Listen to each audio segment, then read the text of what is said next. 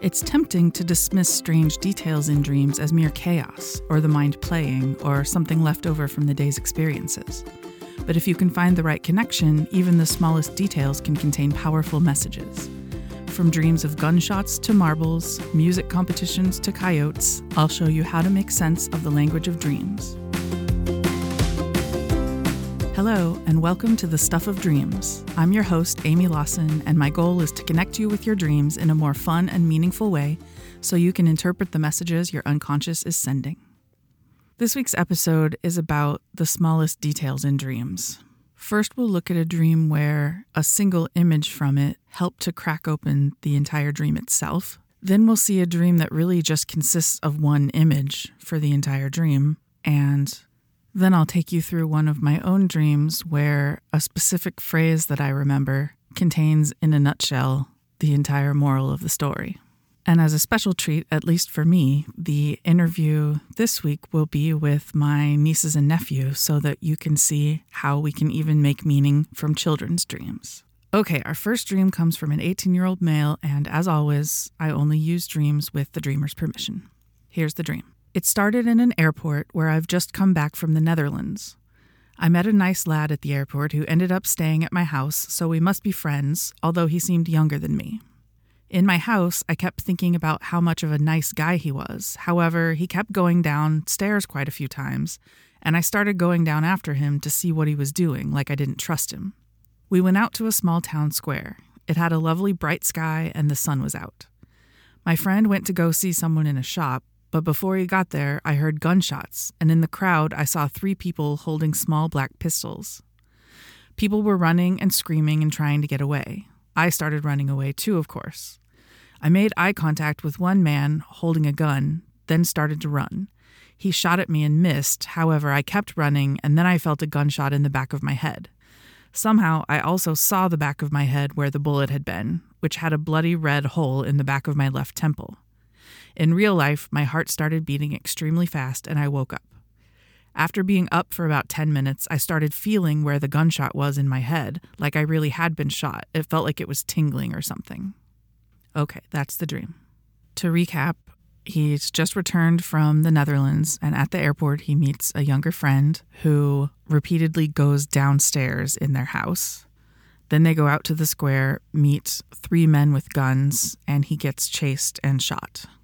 So I want to get to the gunshot wound because that's the really fascinating part, but I'm going to I'm going to make you sit through a few other things first. So this idea that the dream starts in the airport and he's just come back from the Netherlands. Well, that's something specific, the Netherlands, and so let's think about what we could make from that. Just like we've talked about how dreams choose certain people for a reason, I think dreams would choose a country for a reason too. So, what things might stick out about the Netherlands? When I think of the Netherlands, I think of a few things. So, first, I think about a country that is very associated with water. They use a lot of infrastructure and technology to control the water and be able to keep parts of their country dry. I'm sure you've seen the pictures of the some of the canals that they have there. Um, they have areas of farmland surrounded by water, and since water symbolizes the unconscious, the Netherlands seems like a place that's very near there, right? It's the entire country is very near a border between land and water. So the fact that his psyche is situating the dream in the airport, having just come back from the Netherlands, makes me think that this is about conscious unconscious relations or about, you know, having just taken a journey further into the unconscious. I also think of the Netherlands as a pretty permissive country. You know, a lot of drugs are legal there, prostitution is legal there. Tourists often go there to experience things that they can't necessarily experience in their home countries. And so there's also a connotation of freedom to me when I think about a dream that might be set near the Netherlands. So the dreamer and his younger friend go back to his house, and he notices that his friend keeps going downstairs multiple times. And we've talked about many times before that dream geography like that means something. So, in general, houses symbolize our whole psyches.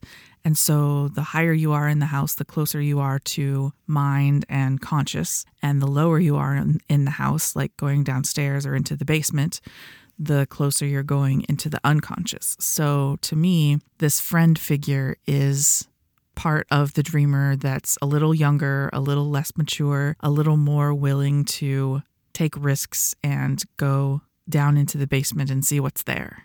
And the dreamer mentions that he started going downstairs after his friend to see what he was doing because it felt like he didn't trust him.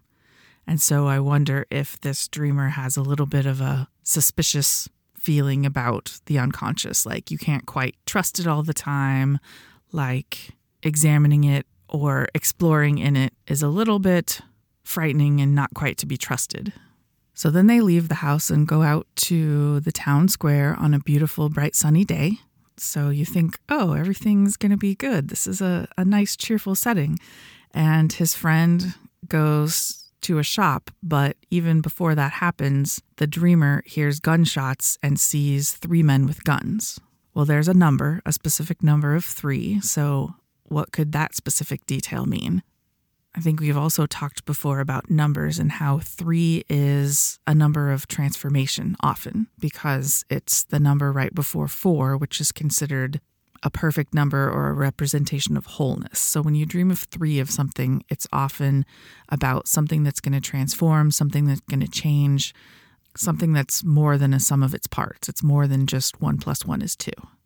So, even though this seems like a negative image of guns and being shot, to me, the fact that there are three, that the number three is mentioned, means that there's at least the potential here for some transformation. So, let's see where and if that bears out. So, he's in the town square. He's away from his house now, right? He's away from the safe part of his usual psyche, out in a broad open space where there are a lot more people who are unfamiliar. So, he's kind of in a more unfamiliar part of his psyche symbolically.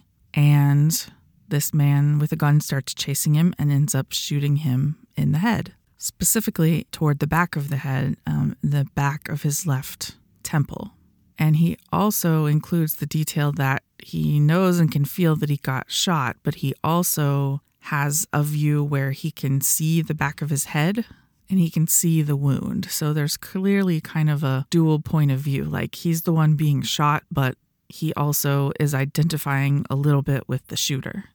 And this being shot in the back of the head while running away seems even more threatening, right? It's not like he did anything to provoke this and he was actively trying to get away from it, but still, the shooter's pursuing him. So that definitely feels like an image of being threatened, of being afraid of something that's chasing you. So I wonder what's going on in his life that's making him feel like he's not quite safe or he needs to run away. I actually had the luxury of a long back and forth conversation with this dreamer as we really tried to get into this dream. And some of the things that I predicted and have already talked about do seem true. Um, he's recently undertaken a course of self improvement where he's making some changes in habits and behaviors, and he's trying to get more into his dreams and inner work but he has mentioned that he's sometimes a little suspicious of his unconscious and um, not quite trusting of it. So I think that's where some of the threat is coming from. But I was really interested in where this bullet wound was because it was such a specific place and he remembered it. And if you remember when he wrote the dream, he wrote that even after he woke up, he could feel that place on the left side of his head, that it felt tingly, and he just had a sense of where that bullet must have entered his head. So clearly, this detail and this specific location means something, but it took us a while to figure it out. He'd been doing the usual thing of looking up gunshot wounds online and what they mean. And he was telling me some of the stuff he was coming up with and why it didn't click for him. He mentioned that he found that a gunshot wound could represent something financial, but that didn't fit for him because he's still a student and not working right now. So there's nothing really going on about getting money at the present time. He found something about seeing a shooting could mean an unhappy marriage or relationship, but he's not in a relationship right now, so that doesn't apply to him. He found something that it could mean being fired from a job, but that didn't seem to relate. He mentions that one of his first impressions is that maybe he shot himself because he had failed in some attempt to change something. But then another website he was looking at said the complete opposite thing, and that was very annoying to him. So I definitely applaud him for trying to look and figure this out. I'm not a huge fan of dream dictionaries in some people's hands because they let them be very concrete and they want the dictionary to always say that a symbol means a certain thing and they want it to be a hard and fast rule. And that's just not true. But as I showed you in the animal episode, when you look things up like that, you can kind of read them with a sort of soft focus in your mind and you can look for where the energy is and what maybe resonates. And all of those different options for what something might mean may give you ideas or nudge you in directions where you can figure out what clicks for you. So I just tried asking more questions. Um, he mentioned that he could really feel his heartbeat intensely after he was shot. And so I said, you know, what was important about that? Were you worried that you were going to die because all your blood would get pumped out, or was it the opposite? Like you were you feeling more alive, like you were able to feel your heart again? He had written that it seemed so important, the fact that he could feel his heart beating. And so we went at it from that angle. And all of a sudden he messaged me, Have you watched Fight Club? And I was like, Yeah, I've seen Fight Club. And all of a sudden it clicked for him and he sent me a YouTube video of one of the scenes from Fight Club, which I will try to describe to you here. So the scene takes place back behind a convenience store, and to the horror of the narrator, main character, Tyler Durden forces the convenience store clerk outside at gunpoint and makes him kneel and holds a gun to the back of his head. He pulls the guy's wallet out of his pocket and finds an expired community college ID and Tyler demands to know, What did you study there? And the clerk, whose name is Raymond, tells him that he studied biology. Why did you want to study biology? And he finally admits he wanted to be a veterinarian, but it was too much school. So Tyler says, Would you rather be dead, rather die here on your knees in the back of a convenience store?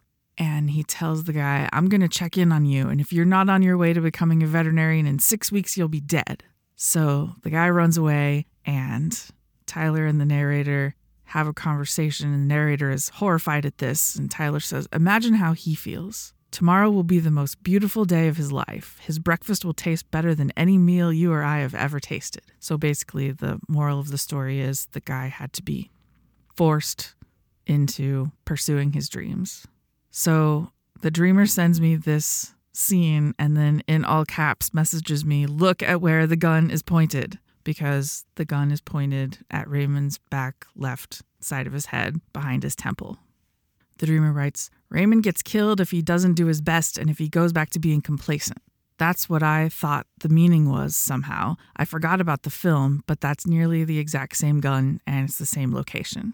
So we had some more conversation about this dream, and the dreamer pointed out that, you know, in the film, the guy had gotten complacent, given up on going to university and fulfilling his full potential. So then Tyler was giving him a big consequence where if you don't try hard, there's going to be a huge consequence. I'm going to kill you. And the dreamer mentioned that, like metaphorically, he wishes that he could feel like a gun was put to his head and that he was going to be killed if he wasn't studying and bettering himself and making better habits than he's had before. He wrote, I think the main thing is that there are things I know I want to do and big goals that I have, but since there's no symbolic gun to my head, I stop doing the things that I want to achieve in the long term. But if there was a gun to my head, I'd make no excuses and I'd do everything to the 100% best of my ability.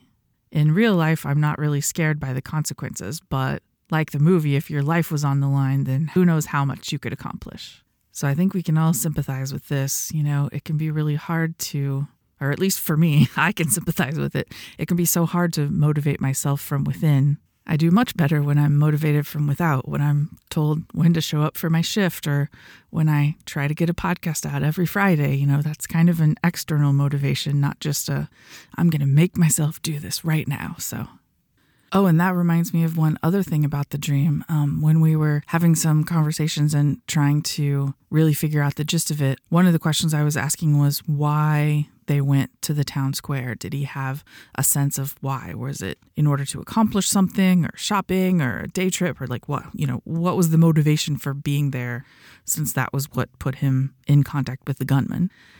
And he said, that he didn't know why. He just knew that his friend wanted to go, so he just kind of tagged along. And to me, that's another image of, you know, the lack of motivation that he's been worrying about, that he thinks that symbolically being threatened with a gun could fix. He didn't set out to the town square on purpose or with some goal of getting something accomplished. He was just tagging along after some other less mature part of himself. So, again, just reiterates that feeling of not quite charting his own course or being worried that he wasn't quite planning and accomplishing enough. So, I hope this dream has showed you how we had some general idea of the subject matter of the dream just from it being set in the Netherlands, which is probably a representation of unconscious stuff, and the friend going downstairs, so doing some sort of work. But we really didn't make any huge headway into the dream until we focused on that location of the gunshot wound. And then he made the connection with Fight Club, and the entire dream really opened up and became a lot more important. So, if you have dreams with certain details that really seem important. I mean, that's what he said in the post. It seemed important that I could feel where I had been shot even when I woke up. I could feel my heart pounding like that. That's your psyche trying to show you where the energy is in the dream and where the high yield parts could be if you can just make the right connection. Okay, so the next dream is a recurring dream. You guys know how much I love recurring dreams. And the title of the post that drew me in and just made me have to read it was Terrifying Reoccurring Dream That Really Shouldn't Be. And I was like, huh, why shouldn't it be? Let's see what this says. Okay, so here's the dream. So I've had a recurring dream since I was a little kid.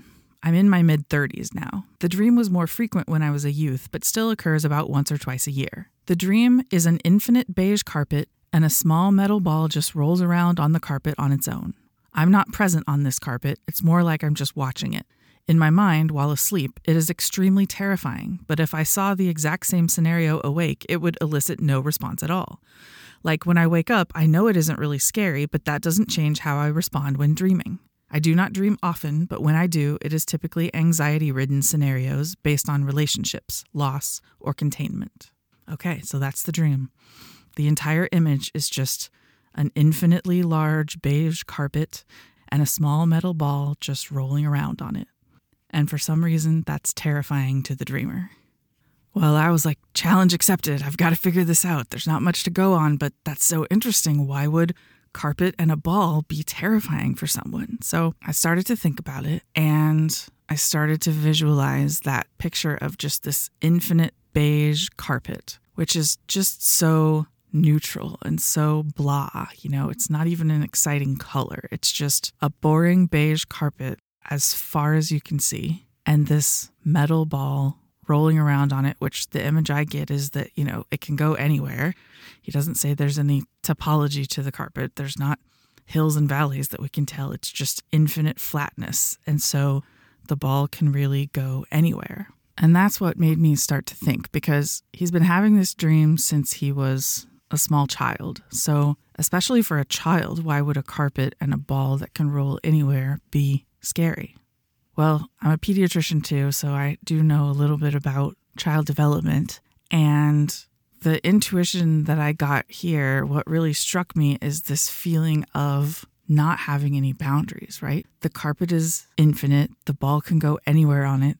There's no obstacles that the ball can hit. There's no fence that's fencing it in. There's no containment of any kind. And in general, children need boundaries of some way. You know, that's what all the terrible twos and three year olds, that's what they're doing is learning their world by testing boundaries. And they'll push you and push you and push you till they figure out where it is. Older kids do that too. Teenagers go through another round of that. And the general wisdom is that the medium sort of parenting style is probably healthiest for children. The kids who are super tightly hemmed in, where they can't even make any choices or decisions for their own because their parents are shepherding them and protecting them so much, well, they don't learn how to set their own course and they don't learn to trust themselves and their own abilities to, you know, navigate their lives.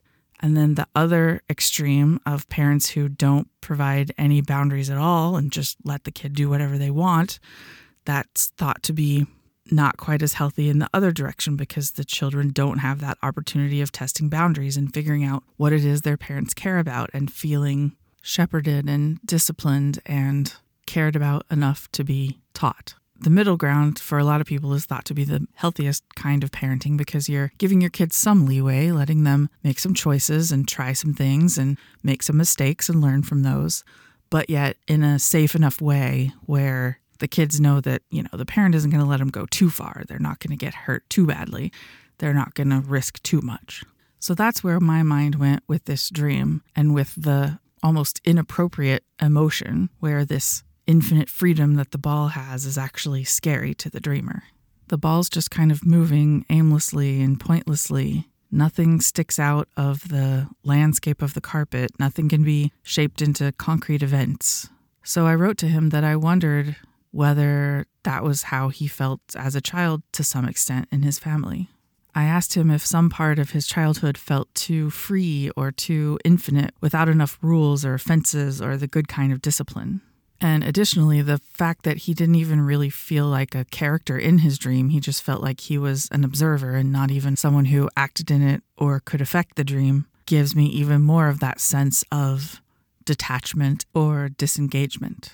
So that's what I sent him. And the response I got was, a lot of that hits. I didn't have a bad upbringing at all, but my parents definitely didn't have a ton of structure or rules. They were young and there were four of us kids. School expectations were basically don't fail, and that was it. I do have a little bit of disdain with that as I've had an issue with putting minimal effort into the things that are most important, just enough to get by without making waves. I have a son now, and I place a lot of emphasis on his taking his schoolwork seriously and creating a habit of doing his schoolwork before anything else. I don't think my parents ever even asked me if I had homework.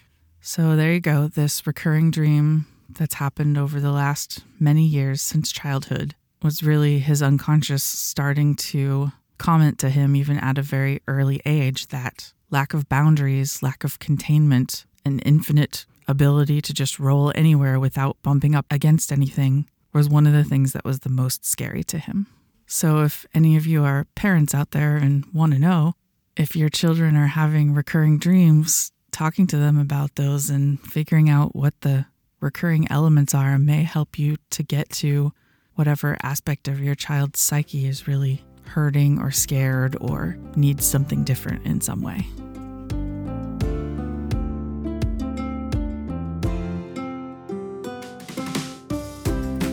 All right, the last two dreams were a bit heavy, so let's do a lighter dream, one of mine. Here's the dream. Today is the day of an important piano competition or audition where I'll be judged.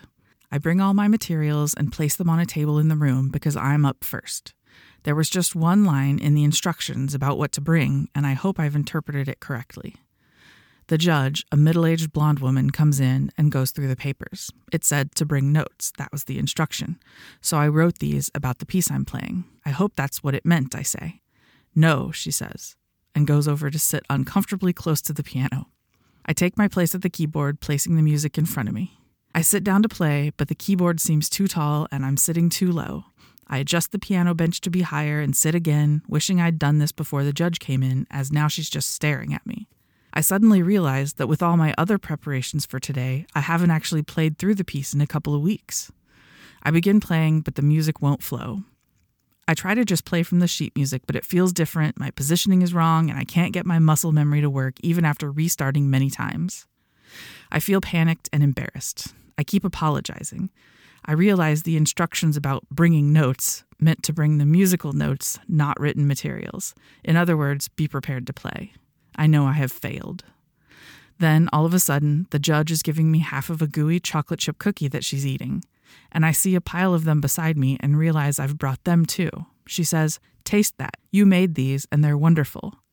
I taste how good they are and realize if I can do that, I can also play this music, and I feel new confidence as I prepare to play again. So, we talk often about how dreams speak in symbols and metaphors, but they also have language in them. People often have certain dreams where they just remember a few words or they remember a particular phrase. And if you ever remember something really specific like that, it's probably important. For this dream, the one line of instructions said to bring notes. And being the A student, 4.0 GPA, doctor, now with the PhD, who is very comfortable in a school setting, I interpreted bringing notes as let's research everything. I want to write some history about who wrote this piece and when and what it's supposed to mean and what it's structured like. And I just have this image in my head of these sheafs of paper that I bring in and put on the table. But that was me misinterpreting. And here's another interesting thing that dreams will often do because they don't really know about spelling or exact definitions of things, dreams really often speak in puns or they speak in homonyms, meaning using words that sound alike but are spelled differently. Not in this case, but if you ever have a dream with an important word, try are there any other different spellings that could give it a different meaning? Because it may mean that too. So the instructions said to bring notes, but really they meant to bring the musical notes, bring my abilities, bring my muscle memory and my practice and my ability to make my fingers produce the music. I'm wanting to do well in this competition and to win or to get a good rating, to impress the judge. And my usual way to do that, that's worked well for me in a lot of places in my life, is to do it in a school way and research and write things and take notes. But more and more, I'm realizing in my life that my work and what I'm supposed to be learning is to go out in the world and do things and to not be afraid to do that instead of staying in my head or staying in the safe place of taking notes and writing and taking tests. And there's also an interesting somatic component to this dream, right? Somatic means referring to the body because I theoretically know the music and I want to play, but the middle part of the dream has a lot of body feelings in it where I don't know if any of you are musicians, but like if you're sitting at a piano and the keyboard seems too high or the bench is too low, it feels completely different and it's really hard to use that muscle memory to strike the right notes. And so I have this sense of being uncomfortable in the way that my body is positioned and so my body can't successfully perform the task that it's being asked to perform, even though my brain theoretically knows this piece. That's another piece of my work that's been really important over the last few years is getting back into my body because it's never really been my strong suit. I was a slow runner. I remember my coaches making fun of me. I knew from an early age that it was not my body or my athletic ability that was going to get me anywhere. Although I was a decent softball catcher because you didn't have to be fast to do that. And my dad helped me practice a lot. But, um, and then I got cancer when I was 19 and I've had a weak leg since then. And so I learned even more not to trust my body and I've paid a lot of attention to the bodies of others because I'm a doctor, but I've really sort of ignored my own. And so this dream, I think, was also reinforcing that path of you have to actually do things, you have to use your body, you have to practice in order to fully achieve what you want to achieve. And the last part of the dream, I think, is along those lines too, because I don't remember, but all of a sudden the judge gives me this gooey chocolate chip cookie that apparently I've brought. And yeah, I brought the sheafs of paper, all my notes that I produced with my mind, but I also brought cookies that I produced with the actions of my hands. And even when the actions of my hands at the piano keyboard hadn't necessarily been successful and the judge was not impressed by those, she was impressed by these cookies. She says, Taste that. You made these and they're wonderful. And that reconnection with the talents of my body and the abilities of what I can do, that I can make something sweet and delicious and like a treat and nourishing for us, and the judge can praise me for that, gives me more confidence that I can go ahead and tackle playing this piano piece again. So that's my dream about remember to bring your notes. And I think of that line occasionally. That specific line isn't in the dream, but that's my sum up of the dream. Is Amy, remember to bring your notes. And that doesn't mean your school notes. That means bring your talents, bring your hands, bring the practice that you've done, bring the muscle memories that you've developed, bring your ability to shape things somehow instead of just your ability to type up some research notes. All right, I like to have other people's voices on the podcast whenever possible. And this week, I got to talk to my nieces and nephew who live in Kansas about their dreams.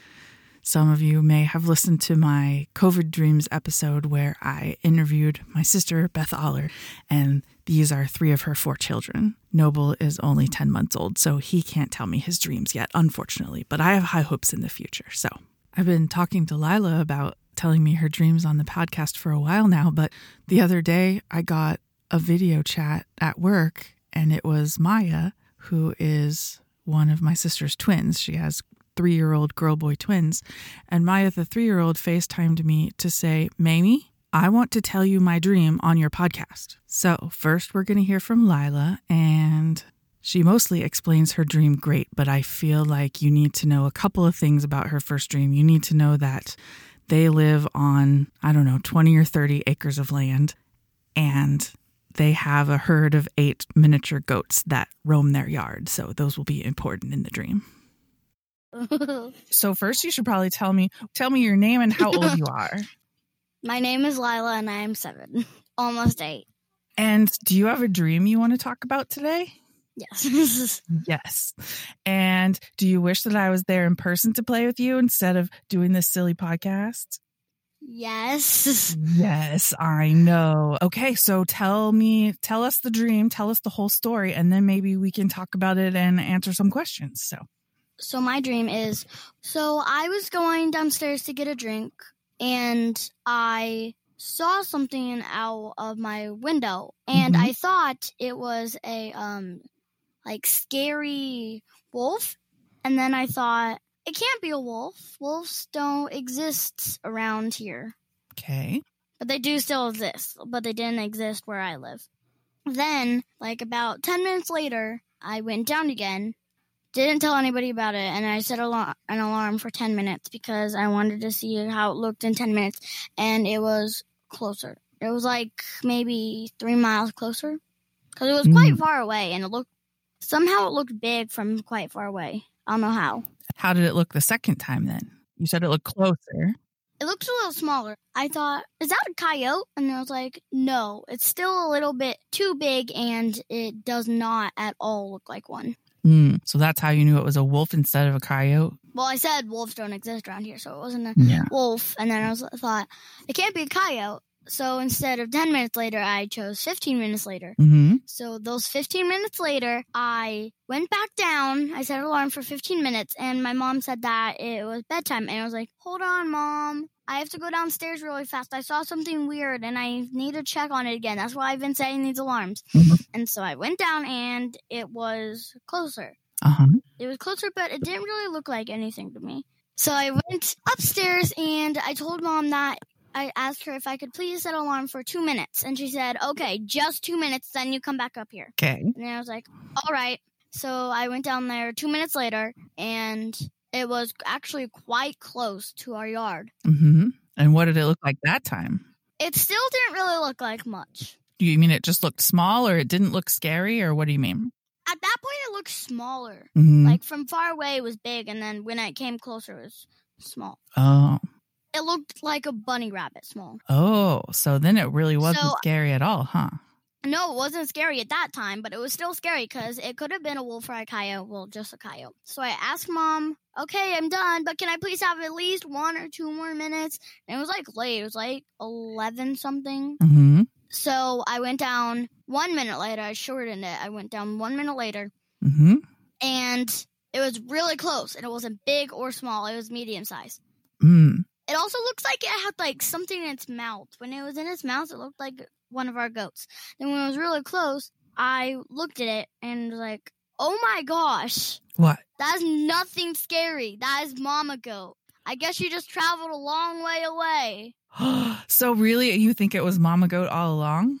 Yeah, I guess she was carrying like a ton of leaves in her mouth. Mm. So I guess she was just um taking all the leaves to her um other seven friends, oh. goat friends. And how come you call her mama goat? Is she really the mama goat or is that just her name in life or what? Um, she's a mama goat for a group of three. Mm, okay, got it. So, what do you think? Did that dream make you feel better because something that was scary at first turned out not to be? Or how did you feel about the dream? I didn't feel better. You didn't feel better. How come? Actually, I was about to wake up because it was a scary dream. Uh huh. At first, before I woke up, I continued the dream. And then in the dream, I was like, that was really funny.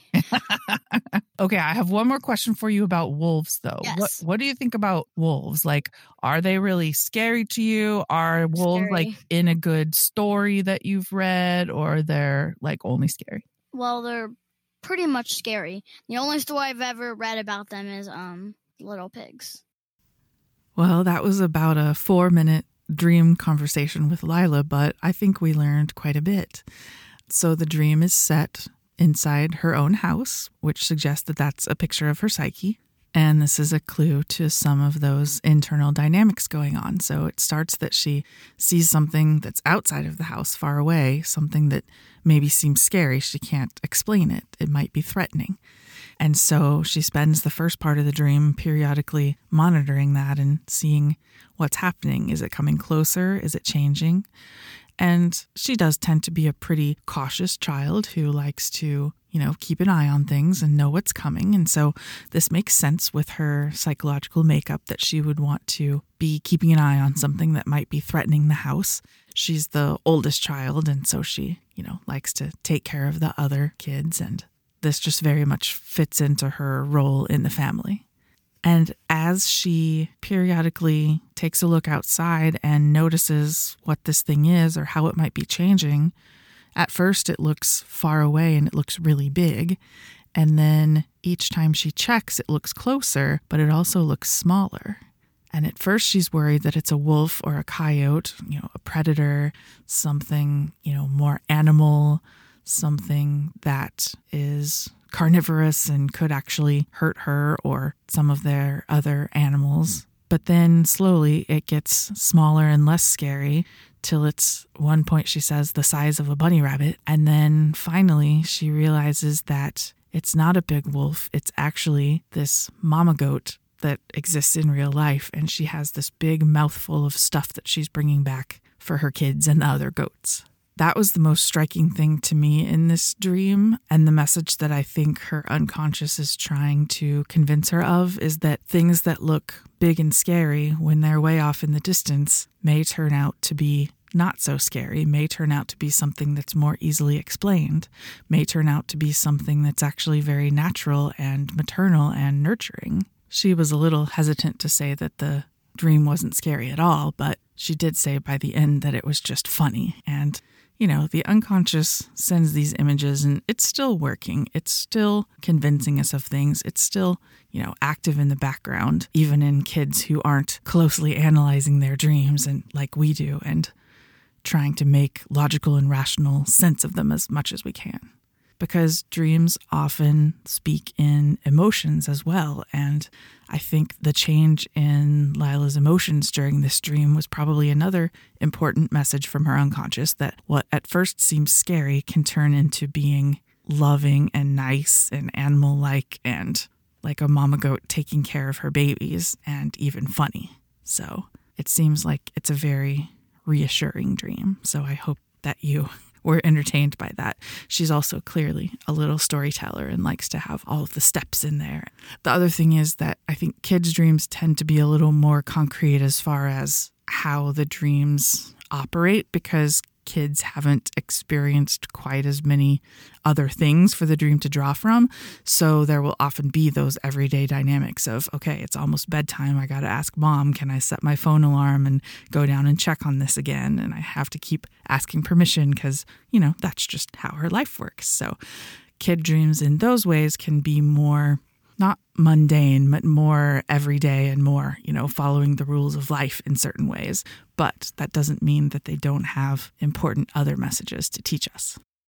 And I can't believe I remember this. This was like one or two months ago. So you think it was an important one then? Is that why you remember it? Yeah, maybe. Mhm. I cannot re- remember a dream from two nights ago. Yeah, I know. Sometimes you can remember them really well and sometimes not. That's true. Oh, wait, I remember one from last night. Oh, okay.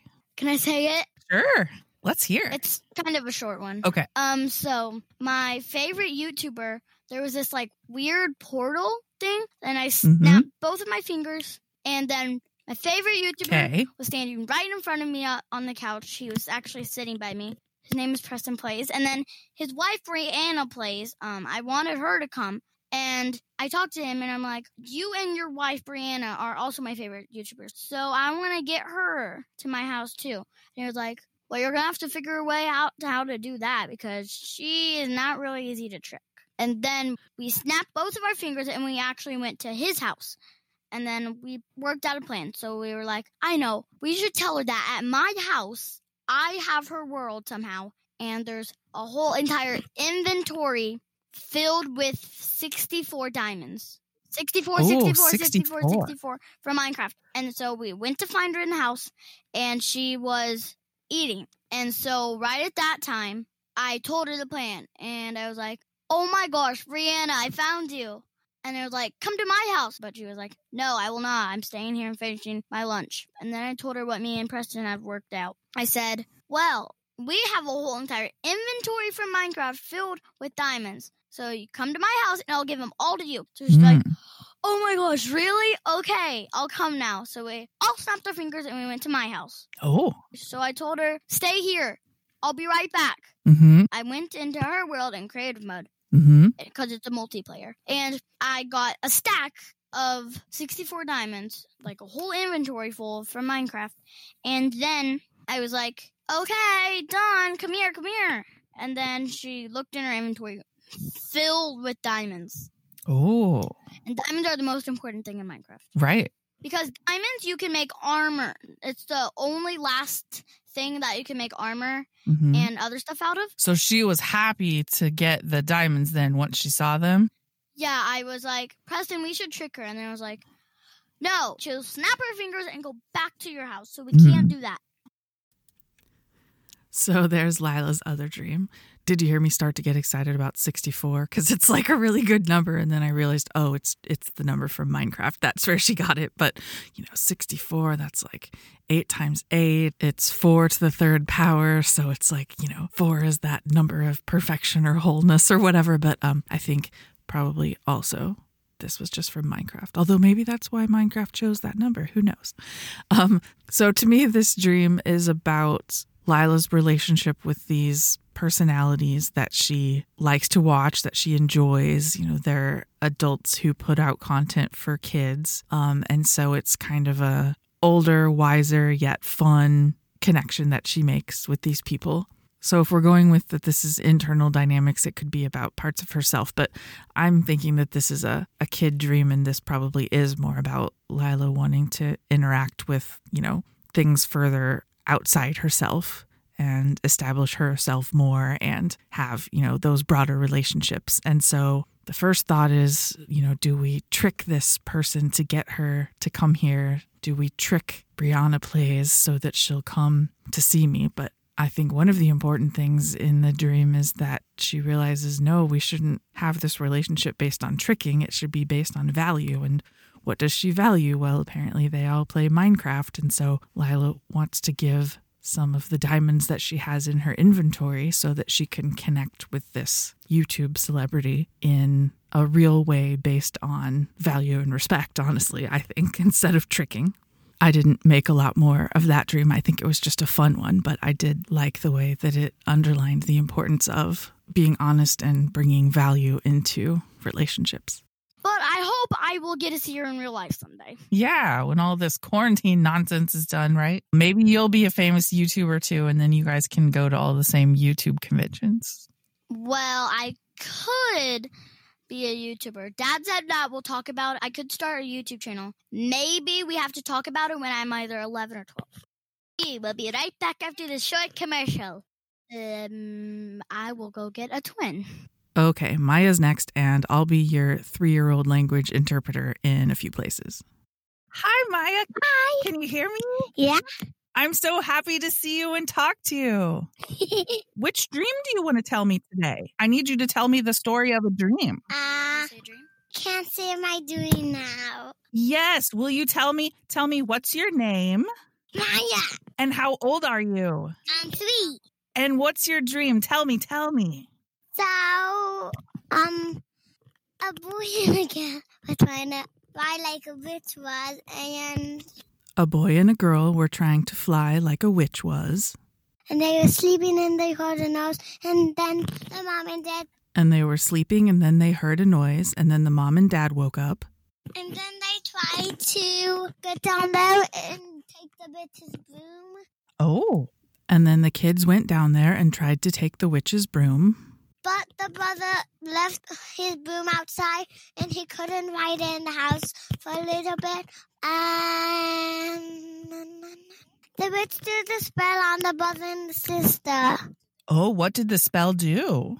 They turned the brother and the sister to a fox. they turned them into a fox? Frog! Oh, a frog. They were both, did they turn two people into just one frog? No, two people to two frogs. To two frogs. Mmm. And then what happened after she turned them into frogs? The mom and dad tell the witch to turn them back into normal people, and then the, the witch turned them into normal people. Turned them back into normal people. Okay, so in this dream, a boy and a girl, which just happens to be kind of like Maya and her twin brother, were playing witch for pretend. And then they went to sleep and they heard a noise, and it must have been a witch downstairs. And so they went downstairs and stole the witch's broom. So the witch retaliated and did a spell and turned them into frogs. But the mom and dad, who had already woken up, told the witch to turn them back into normal people. And so the witch turned them back into normal people. So this dream is a mix of normal daily dynamics with parents protecting children and the fairy tales and stories that kids love to read and play pretend with. So you can see that these kids were playing witch and then while they were sleeping a witch really came. And so they wanted to steal the witch's magic. They wanted to steal her broom so that they could fly too but even at three, Maya already knows that there's some danger to that, right? And that the witch might get back at them. And she does. She turns them into a frog. But the utter trust in the parents is obvious here. But then mom and dad told the witch to turn us back into normal people. And so she did. Or, well, I guess Maya isn't saying in the dream that it's definitely she and her twin brother, but that's what I'm assuming. So I think that when kids have these dreams where the parents just absolutely save them that that shows a good relationship that shows that the kids are feeling safe and that they feel like their parents do have you know the power to protect them. I think this dream is about wanting something bigger and older and more powerful, you know, wanting the witch's magic, wanting to be able to fly, but knowing that that's a little bit dangerous and that the witch is more powerful than them, but that if anything goes wrong, mom and dad can save us. I think I'd be a little worried if a kid was having lots and lots of dreams about not being protected or parents not being able to save them. Luckily, that's not the case here. But now I'm going to tell you the of dream. Okay, I'm ready. Go ahead. So when we wanted to go outside, we saw sauters, and then they just saw my mom and dad and Lila and Noble and Merrick, and I was alone in my stuff. So, when we wanted to go outside, we saw shooters, and then they just shot my mom and dad and Lila and Noble and Merrick. That's the whole family. And I was alone with myself. and my stuff uh, up here with me, and then then I got Black Sheepy, and then they came back alive, and he they saw them um, again, my my family again and again and again, but then they say like and help me and help me try to get them away. And I had my stuffed animal, Black Sheepy, here with me. And then they came back alive and they shot my family again and again and again. But then the family stayed alive and helped me and helped me try to get them away. And then they start our stuff, and we try to get our stuff back where, we were, and that's the end. And then they shot our stuff and we tried to get our stuff back where we were, and that's the end. So, here, just like with Lila's dream, we have the dynamics of the family being threatened by something. And I think that's really common for young children. You know, the family is their world, that's where they exist. And so, one of the most scary things would be something that would threaten or kill their family. So, here we have shooters. The shooters shoot her whole family, and then she's just alone. But then she has her stuffed animals, and the family is able to come back alive, and the shooters shoot them again and again and again. But then finally, the family stays alive and helps Maya to get the shooters away, and she's safe. I have to add that I couldn't get her to tell me that day, but the first time she told me this dream when she FaceTimed, she also had a baby, like she had a child of her own. And when she told me that the shooters were shooting her family, they never shot Maya and they never shot the baby either. So she and her baby were the ones that were able to stay alive. In this dream, it was just her and her stuffed animals.